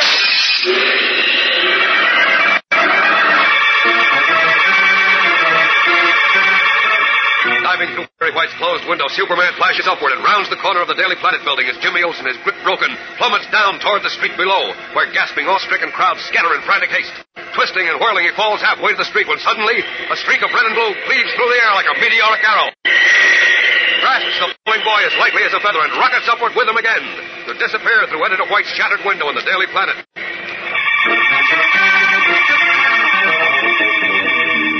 A moment later, once again in his guise and garb of Clark Kent, Superman is joined by Perry White and Lois Lane, both frantic with worry. Jim. Jimmy, you all right? Uh, Jimmy, speak to me. Sure. Sure, I'm okay, Miss Lane. I guess. Oh, thank heaven. Oh, that's Thank fine. goodness. And now, young man, since you have succeeded in scaring us nearly out of our wits, perhaps you'll tell us what in thunder you were doing up there on that clock. But To tell you the truth, Chief, I don't know. You don't know? What do you mean? What do you mean, Jim? How did you get up there?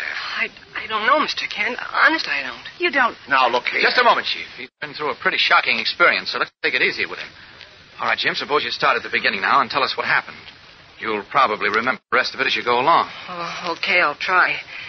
Let's see. I, I remember those guys grabbing me at the subway cave-in when I was with Miss Lane. Well, do you, did you find out who they were? No. All I know is they threw me into their car and drove a little way. I couldn't see where. I was down on the bottom of the car. Yes? Then I heard one of them say, We'll teach the little punk to mind his own business. Right after that, something hit me behind the ear. Good heavens. That's all I really remember. The rest is like like a hazy dream. Except, well, I kind of remember picking myself up in the park. In the park? That's right. Must have thrown him out of the car in the park. Go on, Jim. Yeah. Well, everything was misty, like in a fog. The only thing I seemed to see clearly was the clock on the insurance building. It, it was kind of shining. From the reflection of the sun, I suppose. Then what, Jim? Well, it, it kind of registered I had to go that way. Toward the clock, I mean. Uh-huh. I guess I realized that was the way to the office, and it was the funniest thing. After a while, I, I couldn't see anything but the clock. Of course, you poor kid. You were obviously only half conscious. I guess so. I, I didn't really know what I was doing. Something just kept telling me I had to get to the clock, and that's all I remember till I woke up and found I was on the clock, hanging on to one of the hands. Good grief. But how did you get up there? You must remember that. No. No, I don't remember that, Mr. Kent. Oh, that's impossible. You must have There's known. only one way you could have got up there. You probably took the elevator to the top floor and climbed out of a window, probably in a stairwell. There's a very narrow ledge there, not more than six inches wide. And you must have made your way along it till you got to the clock. A six-inch ledge, 45 stories above the street. Oh, don't remind me about it, Miss Lane. But why? Why did he do it? I can't He see. told you, Chief. He just told you. The only thing that registered on Jim in his half-conscious state was the insurance building clock. It, well, it, it became a fixation to him. To his subconscious, it meant home, comfort, help. He just had to keep going until he actually had his hands on that clock. Yeah, and I wouldn't be here now if not for Superman. Golly, I wish he'd stuck around till I could thank him. Never mind that. The important thing is that you're all right. Yes. And another important thing is to get our hands on the hoodlums who are responsible for this outrage. Oh, if only we knew who they were. We have a pretty good idea who they were, Lois. What do you mean? Who can't? The same gang who beat up Candy Myers and who are responsible for the subway disaster last month. Who said so? It's obvious because Jim was grabbed after he took some samples of the concrete and soil from the cave-in. And besides, take a look at this. What is What's it? that? What? Why, it's a handkerchief. Yes, a cheap handkerchief like the one that was found in Candy's hand after he was beaten up. And uh, look what's printed on it. Let's see. Keep your nose clean. Why, that's the sa- Well, that's just what it said on the other handkerchief. Holy smokes. Where did you find this, Mr. Kent? It was sticking out of your jacket pocket when, uh, when, when Superman rescued you. Gee whiz. Well, then, Then you're right. It was the same gang that beat up Candy. And this makes it look as if the subway cave-in wasn't just an unfortunate accident, as Building Commissioner Morgan said. Something must have been wrong. And Morgan is afraid the public will find out about it. And Morgan must... No, no, no, wait, Chief. The real criminal is someone else. Well, what do you mean? Mr. who? Kent? Well, I don't want to name him unless I'm absolutely sure and until I have the goods on him. But I'll tell you this much. Unless we get him dead to rights and get him fast, that subway disaster last month is only peanuts to what might happen in Metropolis. what do you mean, Clark? Well, what are you talking about, Kent? Come on, come on, come on. Spill. Please don't insist, Chief. I tell you, I'd rather not name him yet. Because if I did, well, I might endanger you and Lois. Me and Lois. Are you talking about later, Clark? Lois, later. Right now, Mr. White and I are going places. Get your hat, Chief. No, what for? Where are we going? To get the goods on the man responsible for the subway cave-in, for beating up Candy Myers, and for almost causing Jim to lose his life. But then, come on, will you? Told you, unless we move fast, what's happened so far is nothing compared to what might happen. So grab your hat and let's go. Taking Perry White's arm, Clark Kent fairly propels him from the office. Clark Kent and Editor Perry White have just arrived at the scene of the recent subway disaster where they find the cave-in is boarded over, with traffic already running over heavy planking. Two men are just about to mount to the seat of a huge steam shovel, which has been moved to the curb. This looks bad, Chief. what is? What are you talking about, Kent? I wish you'd tell me why you dragged me out here. I told you. Get the evidence against the man who's responsible for the subway cave-in and who beat up Candy and Jim. What evidence? The evidence that was in the caved-in tube. But it's all gone now. The tube is as clean as a whistle. Well, now what do we do, Chief? How are we going to trap the rats behind all this before something much worse happens?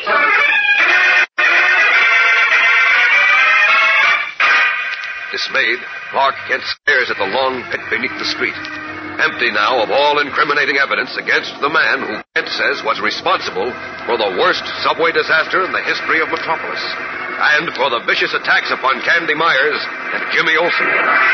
Unless this man is brought to justice swiftly, Kent said, many more serious disasters might occur.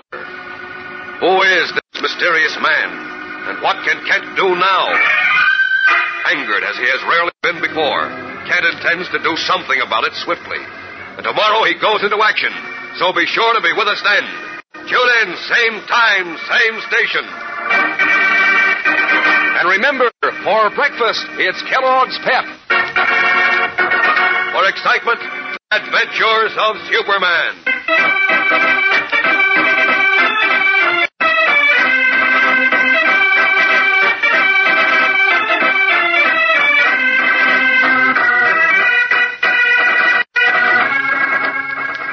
Superman is a copyrighted feature appearing in Superman DC comic magazines and is brought to you Monday through Friday at the same time by Kellogg's Pep, the Sunshine Cereal.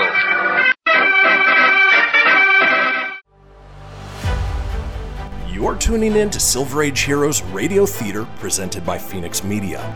Up in the sky, it's a bird, it's a plane. No, it's Superman. Faster than a speeding bullet. More powerful than a locomotive. Able to leap tall buildings at a single bound. Look, up in the sky. It's a bird. It's a plane. It's Superman. Kellogg's Pep. P-E-P, Pep. Kellogg's Pep, the Sunshine Cereal presents The Adventures of Superman.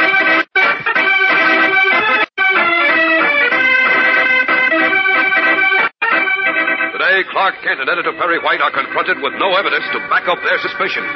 The subway wreck had been completely cleaned up, smooth as a whistle.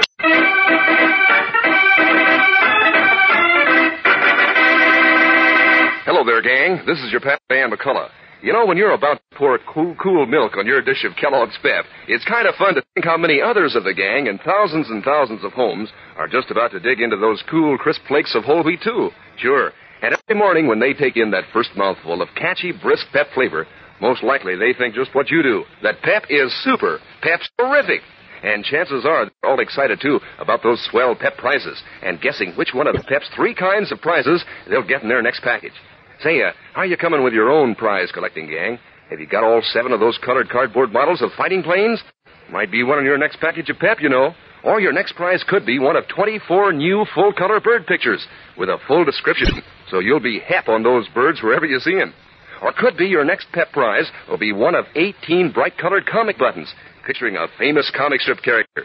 Believe me, a whole collection of 18 will make a real show on your beanie cap or your jacket. So step lively, gang. Step right up and ask Mom to get you Kellogg's Pep, the sunshine cereal, and look for the prize inside your package. Now, the adventures of Superman. Because of their zeal in investigating a recent subway disaster, Private Detective Candy Myers was ambushed and beaten up, and cub reporter Jimmy Olsen narrowly escaped with his life. Candy was certain that Clint Morgan, Metropolis Building Commissioner, was responsible for the attacks on him and Jimmy, as well as for the subway disaster. But after interviewing Morgan, Clark Kent decided that the real criminal was someone else. Someone whose name Kent thought he knew. With Editor Perry White, he went to the subway cave in to pick up conclusive proof, only to find the underground tube cleared of all rubble and wreckage.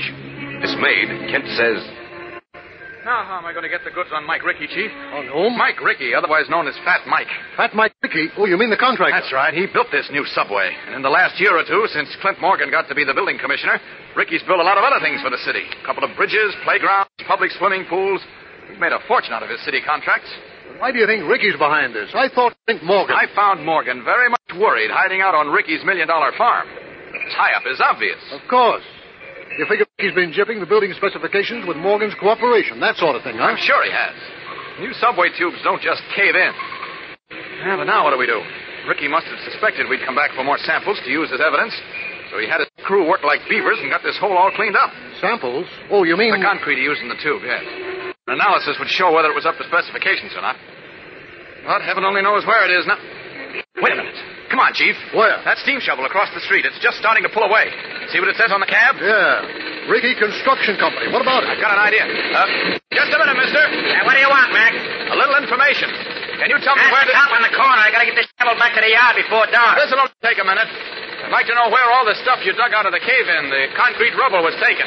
In your father's mustache. Now scram. Now, wait a minute, wait a minute. I'll be glad to pay to uh, indulge my curiosity. Here, here's ten dollars. Ten bucks, eh? Uh-huh. Well, I'll tell you, mister, we had orders not to say where that stuff was going. Another ten. Wait a minute. But now the stuff is all gone. I can't see any harm in telling where it is, especially since it ain't worth nothing in the first place. And even if it was, nobody could get at it now. What do you mean nobody can get at it? Because by this time, it's at the bottom of the Metropolis Harbor. Uh-oh. Oh, thanks. Forget it. See you again sometime. Well, that's that, Kent. Maybe not. It is. Even if we hired a diver to go down to the harbor for the samples of that concrete, it wouldn't do us any good. We can't prove it came from the subway cave-in. Eh? Which is exactly what Mike Ricky planned. But... But what? I just thought of something. Wait here, Chief. Where are you going now? I'll see you back at the office, Chief. What do you mean? Where are you going? I'm following a hunch and a prayer. Come back here, Kent. Now, let's see. Where can I change clothes? All these people around. I'm losing time.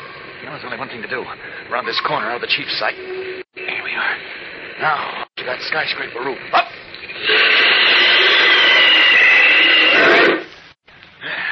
Take a chance like that dressed as Clark Kent, but every second counts. Now, out of these clothes. The last truck might not be at the harbor yet, and if it isn't, there's a chance for Superman to take care of Mr. Ricky. There we are. All set. Up! Up! And away!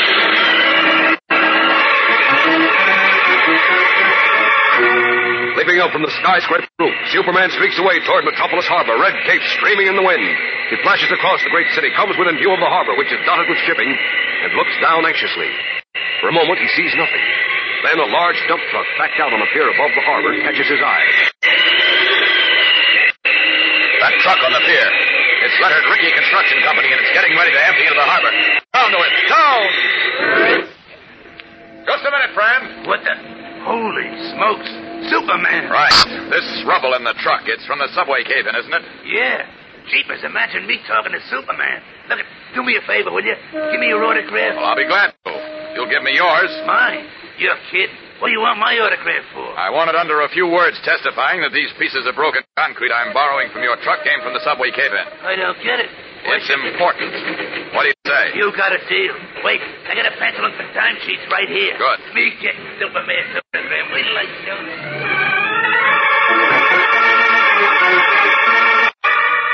Eagerly, the truck driver writes the few words Superman dictates, receives his autograph in return, and then watches open mouthed as the Man of Steel leaps high into the air, waves, then veers and rockets away. Meanwhile, having just returned to his office in the Daily Planet, Editor Perry White is talking to Private Detective Candy Myers. That's what Kent said, Candy. He said he found Clint Morgan, the building commissioner, vacationing secretly on Mi- Mike Ricky's farm. Mike Ricky. You mean Fat Mike, the contractor? That's right. Kent is convinced that Ricky jipped the building specifications on the Ninth Avenue subway. Undoubtedly with Morgan's knowledge, and that's why we had that terrible disaster. Kent thinks that, huh? Yes, and I'm inclined to agree with him. Ricky's known as a pretty tough character. I can see him having Jim abducted and you beaten up where I can't see Morgan doing it. Morgan's a soft-spoken, pussyfoot and political grafter, not a roughneck. Yeah, that adds up.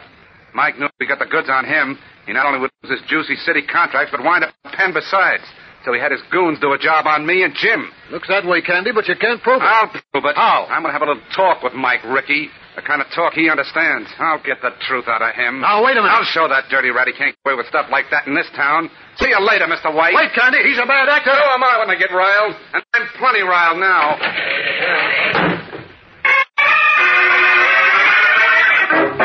Alarmed, Perry White can do nothing to stop the enraged Candy Myers, realizing the impulsive detective is heading for serious trouble. And Candy is heading for trouble and into danger. As Candy Myers sets out vengefully to see Mike Ricky, that contractor is in his lavish, vividly decorated penthouse apartment with his henchman known as Shortcake and building commissioner Clint Morgan. Both Ricky and the undersized shortcake wear bright colored sports jackets and two tone sports shoes. Morgan, dressed conservatively, looks deeply worried. I tell you, Mike, this Clark ah, Kent is clever. He tricked my secretary into letting out where I was. Then when he saw your initials on the ashtrays at your farm, he said he knew whose farm it was. So what, Clint? So what? Sure, so what? Well, I'm afraid he'll find out other things that he shouldn't. Yeah, well, don't you worry about that. He won't find out anything. Yeah, don't you worry. He won't find out nothing. Well, I'm not so sure. He. I tell you, he won't find out anything, so stop worrying, will you? The only thing that could put us behind the eight ball is the concrete in the subway cave in. And every scrap of that is in the bottom of the Metropolis Harbor right now. Right, Shortcake? Absolutely, boss. So you see, Clint, you ain't got a thing to worry about. No, not a thing. Well, all right. If you're sure, Mike. Wait a minute. Hello? Yeah. Who? Oh, yeah, surety. What gives? Who has? Kent. You mean Clark Kent, the reporter? What about Kent? Shut up, will you? Yeah, yeah, I hear you, Eddie. Yeah, keep talking. Huh? Yeah? He did, huh? Oh, Why, that dirty. Sure, sure, I can figure that out for myself. Okay, Eddie, I'll take care of it, yeah. Yeah, yeah, yeah, so long. What happened, Mike? What about Clark Kent? Well, this ain't so good, Clint. What, what do you mean? Tell me, what happened? Well, Kent was nosing around the cave in this afternoon, and he found out from a steam shovel man where we were dumping that stuff in the busted tube. Yes? A little later, some guy shows up at the harbor, just when one of my trucks is going to dump the last load. And this guy gets some of the busted concrete. Some of the busted concrete? Yeah. Who was it, Kent? No, no. Kent didn't have time to get to the harbor. He must have called up somebody near there. And I figured the guy he called up is Candy Myers, that private eye I thought I cooled off the other night. You see, he lives right near the harbor. And Eddie says he's a pal of Kent's. Yeah, that's how it must have been, boys. I don't like this, Mike. No, I don't like it either. If they get that concrete analyzed and compared with the building specifications, I'm in the soup. Oh, you and me both. What, what are we going to do? What we gotta do.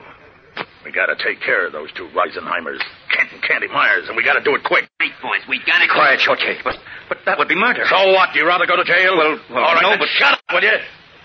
I gotta think. Yeah, shut up. The boys got Hey, what's that? The buzzer from downstairs. Yeah, see who it is, Shorty. Yeah, okay, boys. Yeah? What's cooking, Junkhead? What? No kidding. Wait a minute. Hey, boys, Candy Myers is downstairs. He wants to see you. Myers. Is he alone? Wait a minute. Is he alone, Junkhead? Yeah, he's all alone, boy. well, say, ain't that just dandy? This makes it nice and easy. Have him come up, Shortcake. Have him come right up. Opening a drawer of his elaborately inlaid desk, Fat Mike Ricky closes his hand around a revolver, then waits expectantly for Candy Myers to appear. Candy is walking directly into a death trap, while Superman is unaware of this latest development. What will happen? The moment is tense with suspense, gang, so don't miss Monday's exciting episode. Tune in, same time, same station. And remember, for breakfast, it's Kellogg's Pep. For excitement, the adventures of Superman.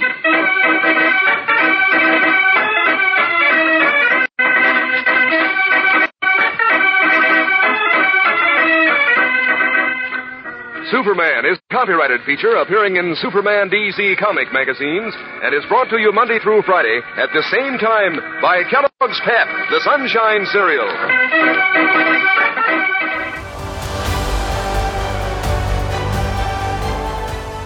Get this and previous episodes of Silver Age Heroes Radio Theater wherever you get podcasts or by visiting fenixmedia.us forward slash Silver Age Heroes.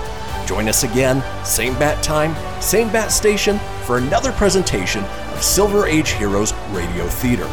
Excelsior!